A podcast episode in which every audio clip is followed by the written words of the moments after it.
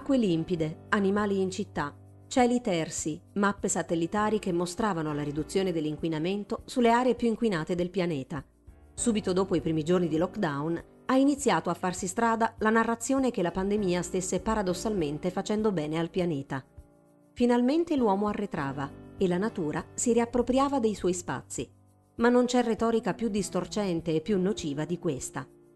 Perché dopo che oltre un terzo della popolazione mondiale ha vissuto sotto isolamento, tutte le responsabilità umane nei confronti dell'ambiente appaiono tragicamente evidenti. Come ha detto l'ex direttore del Guardian, Alan Rusbridger, la pandemia è la prova generale di quello che ci aspetta con il cambiamento climatico. Crisi climatica e pandemia si assomigliano, entrambe ci stanno danneggiando, entrambe sono causate dall'intervento umano sugli ecosistemi. Per entrambe la scienza ci dice a cosa stiamo andando incontro e quali strategie adottare, muovendosi tra pressioni politiche, industriali e corporative.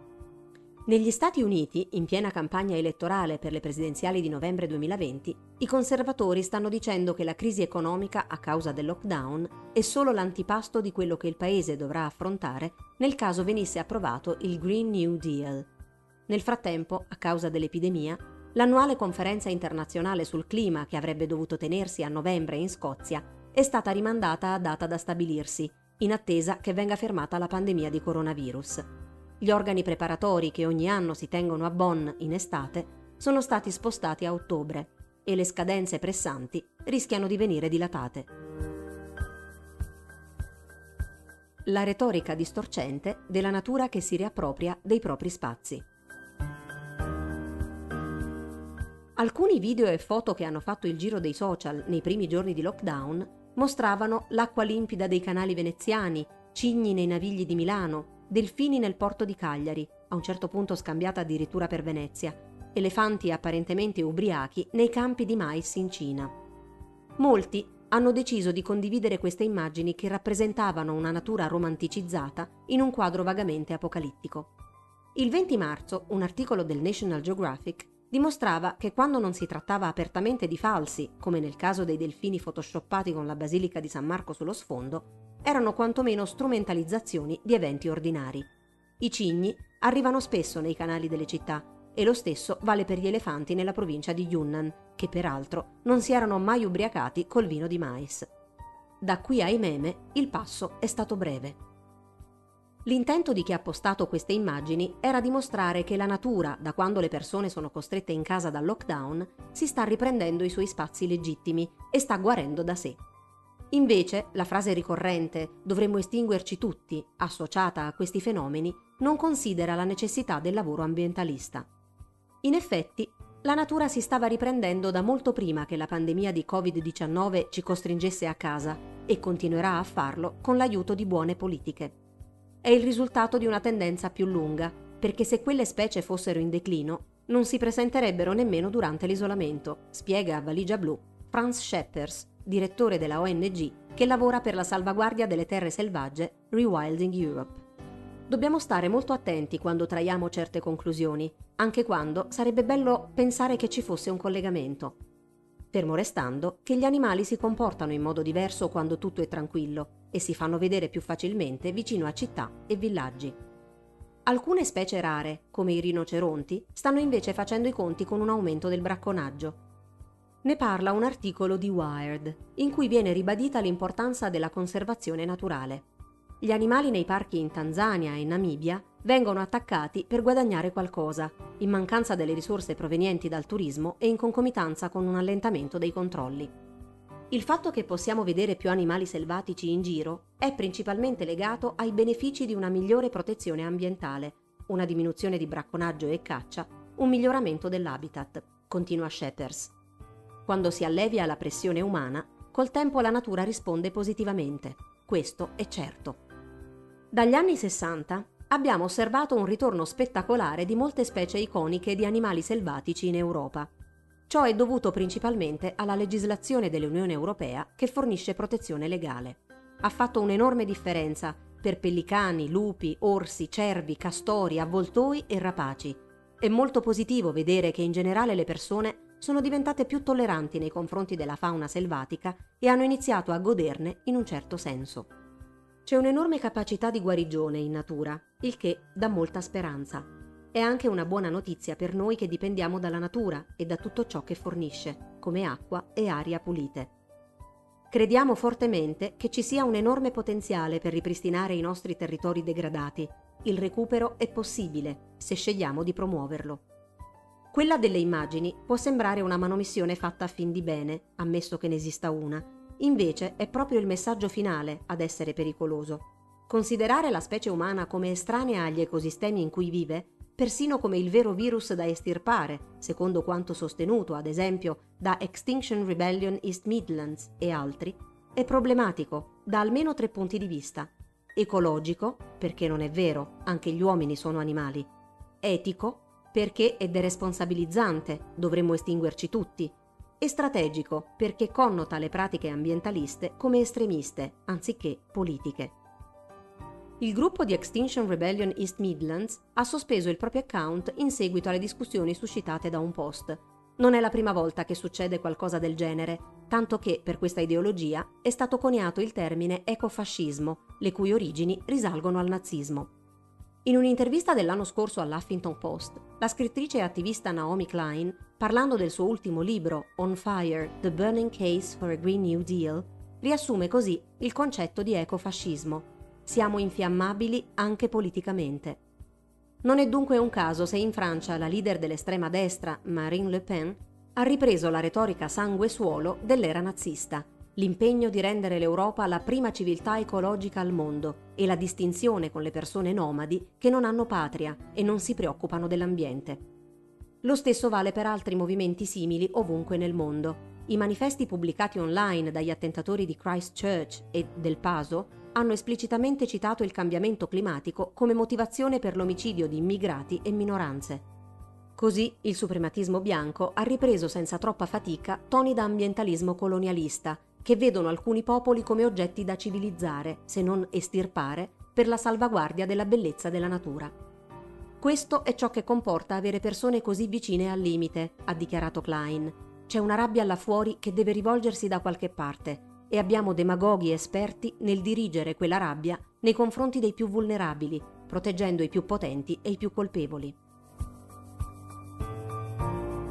L'inquinamento è davvero diminuito? Oltre alle immagini, un'altra distorsione viene dai dati sull'inquinamento, che sembrano mostrare un quadro incoraggiante. Ma mentre l'aria è indubbiamente più pulita a causa di un calo delle emissioni legate ai trasporti, l'impatto dell'isolamento individuale sull'ambiente è tutto sommato inferiore a quanto si pensi. In un articolo su Internazionale, Gabriele Crescente ha fatto notare come in realtà tutte le crisi economiche sono state gli unici momenti storici in cui la crescita costante delle emissioni ha subito un calo. Ogni volta si è trattato di un episodio di breve durata, seguito dalla ripresa e il conseguente aumento delle emissioni. È successo anche nel 2009. Quando i governi hanno meno risorse e hanno fretta, sono le attività produttive tradizionali a venire privilegiate. Quindi non sarà la pandemia a risolvere il cambiamento climatico, anzi, il think tank Amber ha registrato un drastico calo della domanda di elettricità ovunque in Europa, con l'Italia in testa.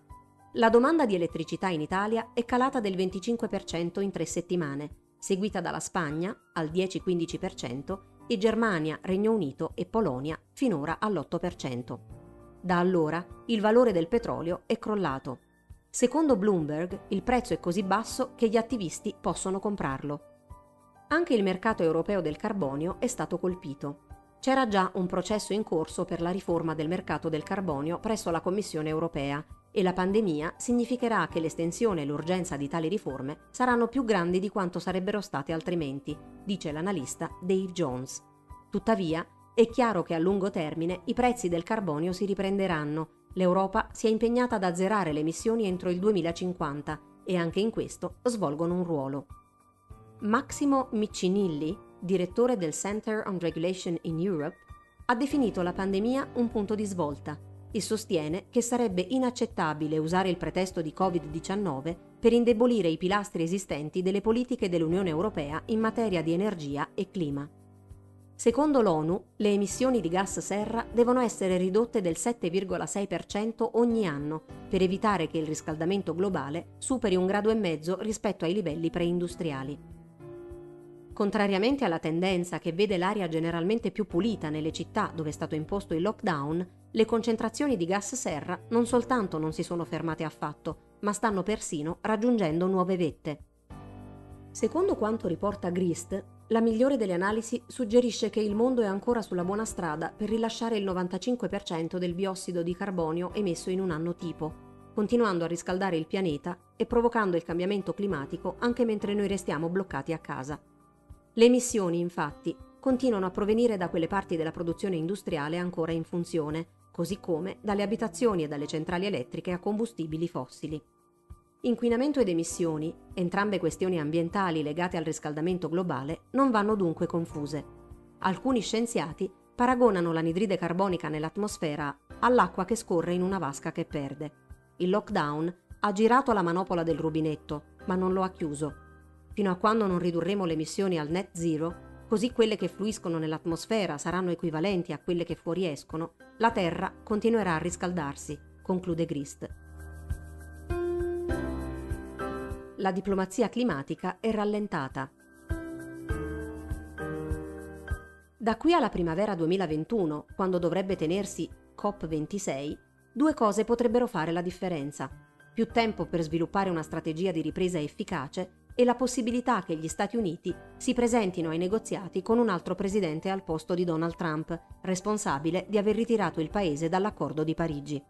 La diffusione della pandemia non solo in Italia, bensì a livello mondiale, ha chiaramente avuto ripercussioni sulle attività internazionali e multilaterali, ivi incluse quelle legate al cambiamento climatico, e allo stato attuale tutti gli incontri organizzati in ambito Nazioni Unite sono stati sospesi, dice a Valigia Blu la dottoressa Federica Fricano, che si occupa di negoziato internazionale ed europeo sul cambiamento climatico, presso il Ministero dell'Ambiente e della tutela del territorio e del mare.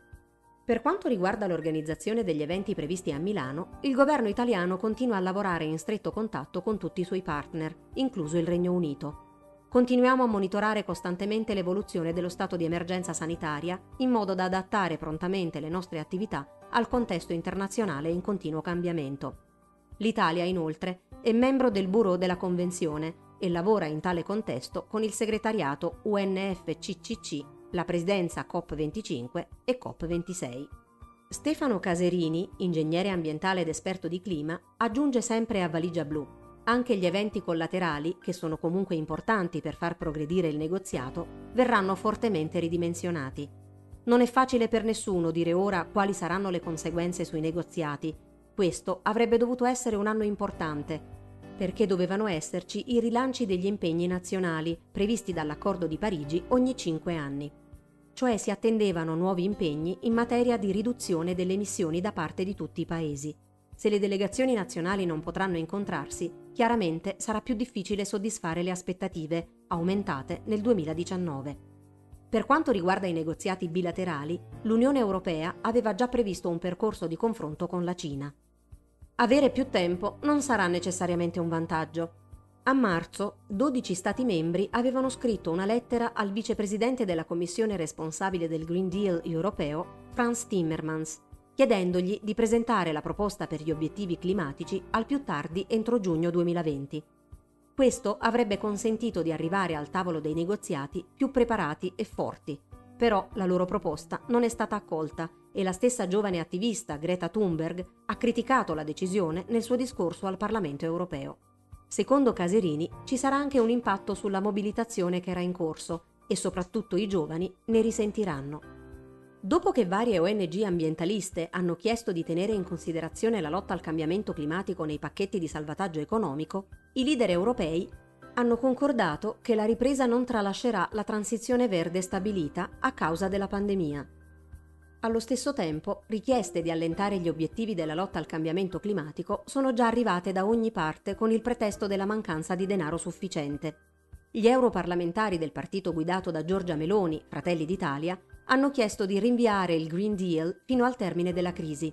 Di fronte al rischio di una completa desertificazione del tessuto produttivo, con ricadute sociali devastanti in tutti gli Stati membri, Continuare a perseguire ricette utopistiche in nome di un ambientalismo ideologico sarebbe folle e irresponsabile. Richieste simili, di posticipare, sono arrivate dall'aviazione e dall'industria delle costruzioni. Chi propone di aspettare ad agire e mettere da parte le politiche sul clima non ha capito la sostanza del cambiamento climatico, quali sono i tempi e la grande inerzia del problema, continua Caserini.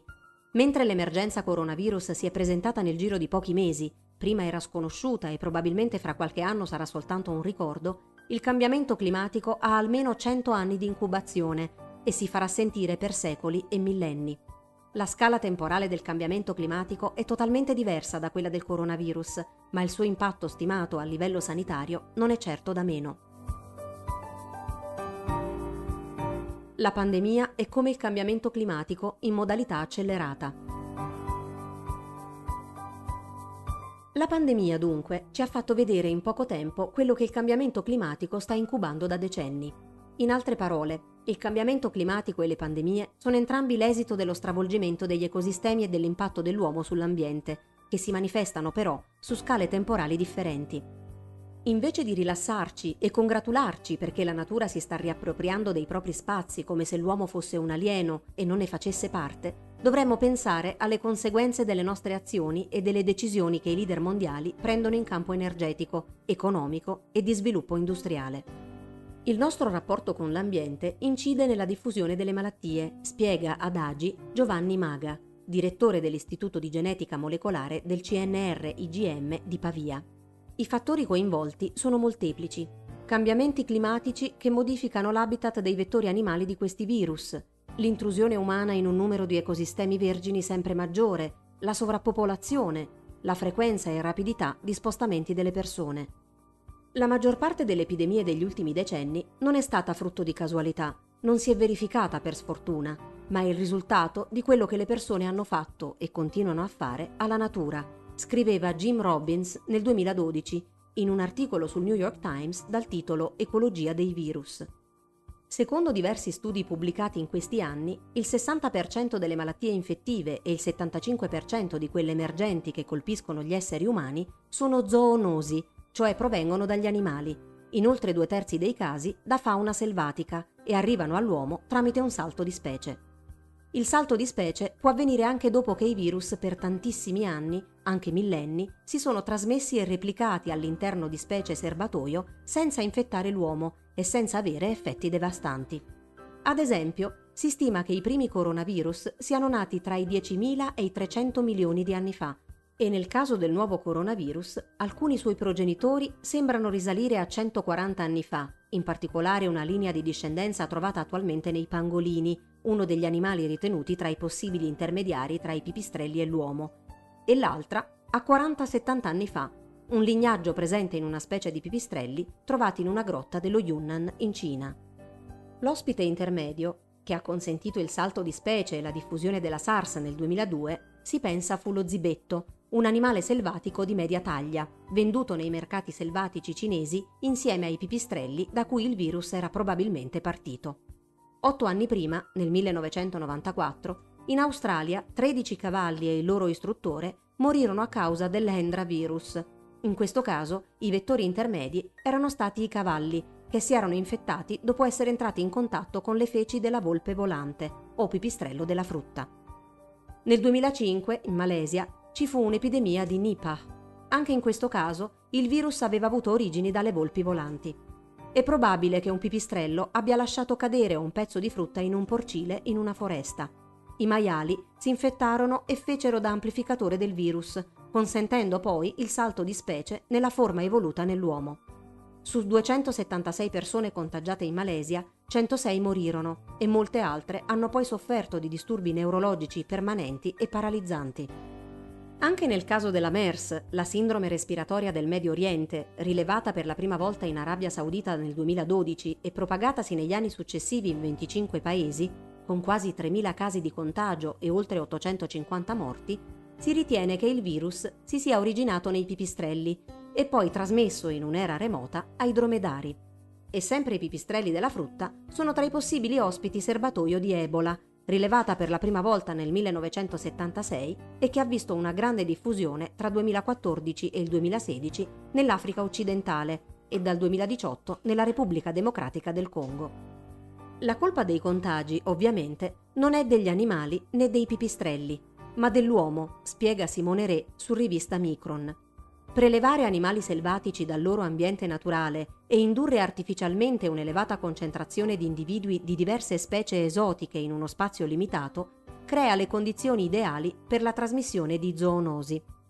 Ma questo, aggiunge Re, è solo uno degli esempi di alterazione degli habitat e delle conseguenze poi imprevedibili generate dal contatto dell'uomo con animali selvatici ed ecosistemi vergini. Diversi studi mostrano che la deforestazione aumenta il rischio di esposizione ad agenti patogeni come il virus Nipah, il virus Lassa, la malaria e la malattia di Lyme, amplificandone la diffusione. Qualsiasi malattia infettiva emergente negli ultimi 30 o 40 anni è stata causata dall'invasione da parte dell'uomo di aree selvatiche e dai cambiamenti demografici, affermava al New York Times già otto anni fa Peter Dastzak, zoologo consulente dell'Organizzazione Mondiale della Sanità e presidente di EcoHealth Alliance, un'organizzazione che studia le connessioni tra salute umana e fauna selvatica. L'HIV, ad esempio, è passato all'uomo dagli scimpanzé negli anni 20, quando i cacciatori di carne selvaggia in Africa li hanno uccisi e massacrati. In Australia la trasmissione dell'endra è stato facilitato dalla suburbanizzazione che ha attirato pipistrelli infetti che un tempo popolavano le foreste. La volpe volante, infatti, si nutre di frutti distribuiti nelle foreste. Con la riduzione delle risorse naturali a causa della deforestazione, questo pipistrello si è adattato ad ambienti forestali delle zone urbanizzate, entrando così a contatto con i cavalli e poi con gli uomini, scrive Laura Scillitani su Scienze in Rete. La deforestazione e la creazione di allevamenti intensivi di maiali che si cibavano degli scarti di frutta lasciati cadere dai pipistrelli ha creato le condizioni per il salto di specie del virus Nipah, mentre la frammentazione delle foreste ha consentito densità di animali inusuali e convivenze forzate tra specie che altrimenti si incontrerebbero raramente, favorendo la diffusione dell'Ebola. E sempre la frammentazione degli habitat ha agevolato la diffusione di patologie molto pericolose per l'uomo come la borreliosi di Lyme, la meningoencefalite virale e la febbre Congo-Crimea, i cui serbatoi sono diverse specie di piccoli roditori. La riduzione delle foreste nell'America settentrionale ha portato all'allontanamento di lupi, volpi, gufi e falchi e all'incremento di 5 volte dei topi dai piedi bianchi. Questi roditori, spiegava alcuni anni fa al New York Times Richard Ostfeld, studioso della malattia di Lyme, producono un numero enorme di ninfe infette, uno stadio delle zecche portatrice di queste patologie. Uno studio di alcuni anni fa, infine, aveva mostrato che un aumento della deforestazione del 4% in Amazzonia aveva portato ad un incremento del 50% dell'incidenza della malaria, perché si era creato un mix di luce solare e umidità che faceva prosperare le zanzare veicolo della malattia. Quando tagliamo gli alberi, riduciamo le foreste, sostituiamo i boschi con campi agricoli, erodiamo la biodiversità e ci sbarazziamo di specie animali che svolgono un ruolo protettivo, aggiungeva il professor Osfeld. Il sovrappopolamento, la deforestazione, il consumo di suolo, l'aumento delle aree urbanizzate e l'intrusione dell'uomo negli habitat naturali, il disboscamento a favore di allevamenti e agricoltura intensivi ed estrazioni minerarie stanno portando al depauperamento degli ecosistemi e alla riduzione della capacità dei sistemi naturali di immagazzinare carbonio, creando a loro volta le condizioni per la diffusione di agenti patogeni il cambiamento climatico aggrava la situazione, con un impatto diretto sulla sopravvivenza dei microbi nell'ambiente.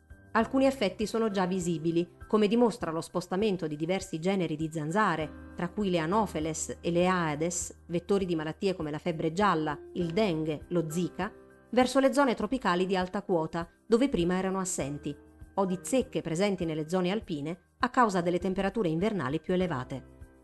Inoltre, gli agenti patogeni stanno mutando geneticamente man mano che si evolvono, diventando resistenti anche ad antibiotici, antimicotici, antiretrovirali e antimalarici, spesso a causa dell'uso improprio di questi farmaci da parte di persone e veterinari.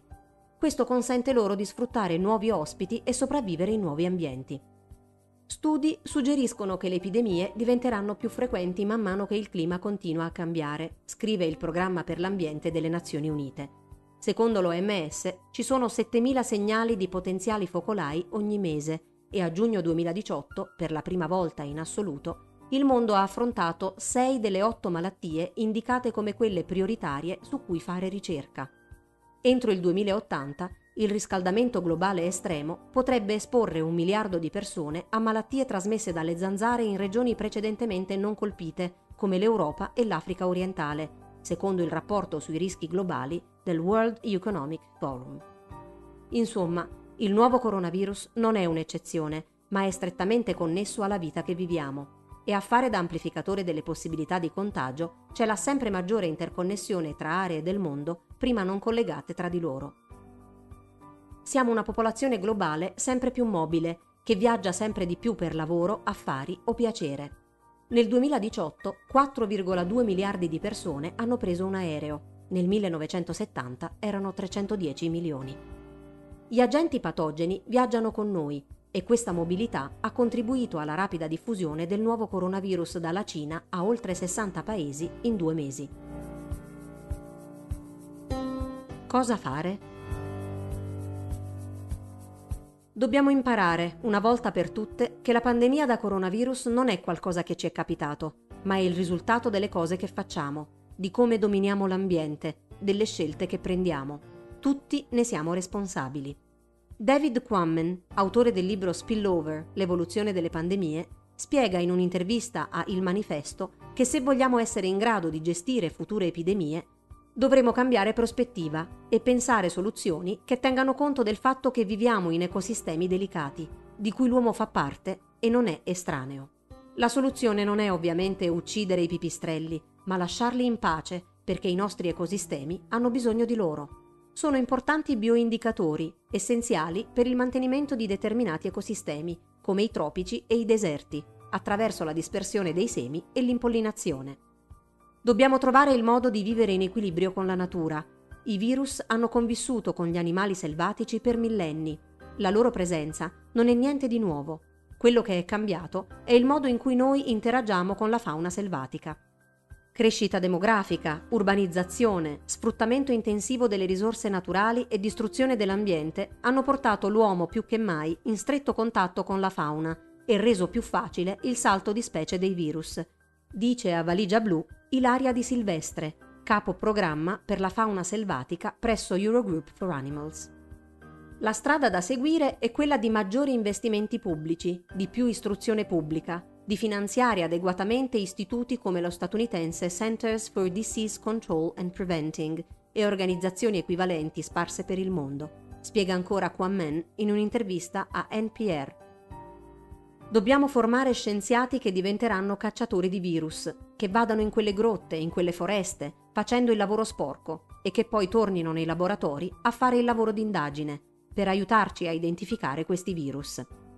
E abbiamo bisogno che le istituzioni sanitarie pubbliche siano pronte, con risorse e informazioni, per affrontare le epidemie.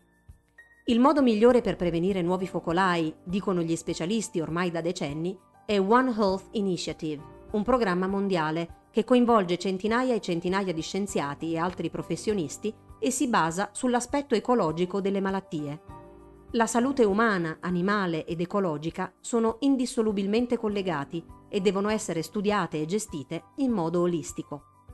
Secondo questo approccio, le pandemie vanno affrontate con una strategia multidisciplinare, tenendo insieme epidemiologia, scienze del clima, salvaguardia delle specie, comunicazione del rischio. Uno dei progetti attivi era Predict, finanziato dall'Agenzia per lo sviluppo internazionale degli Stati Uniti fino a marzo 2020, quando l'amministrazione Trump ha tolto i fondi, salvo poi prorogarli per altri sei mesi dopo l'esplosione di Covid-19 negli USA.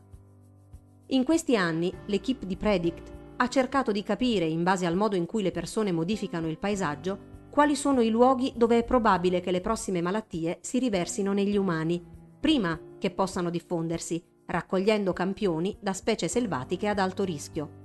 In futuro, e in una società sempre più connessa, la lotta alle epidemie non sarà più di esclusiva responsabilità degli esperti della sanità pubblica, ma richiederà la collaborazione dei leader sia pubblici che privati nonché l'aiuto della popolazione in generale. L'Unione Europea ha proprio in questi giorni l'opportunità di cambiare le cose e dimostrare di aver imparato da questa dolorosa lezione.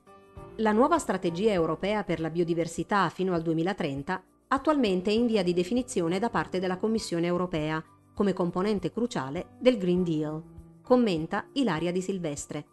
Di certo c'è che la strada è ancora lunga, la ricerca richiede tempo e spesso i risultati non sono, non possono essere, sotto gli occhi dei più. Se in futuro avremo imparato la lezione del 2020, potremo scrivere come immagina Ed Young su The Atlantic, nel 2030 SARS-CoV-3 emerge dal nulla e viene messo fuori gioco entro un mese. In questo crisi climatica e virus si assomigliano. Entrambi ci stanno già danneggiando e la scienza ci indica chiaramente quali cambiamenti dovremo adottare per debellarli.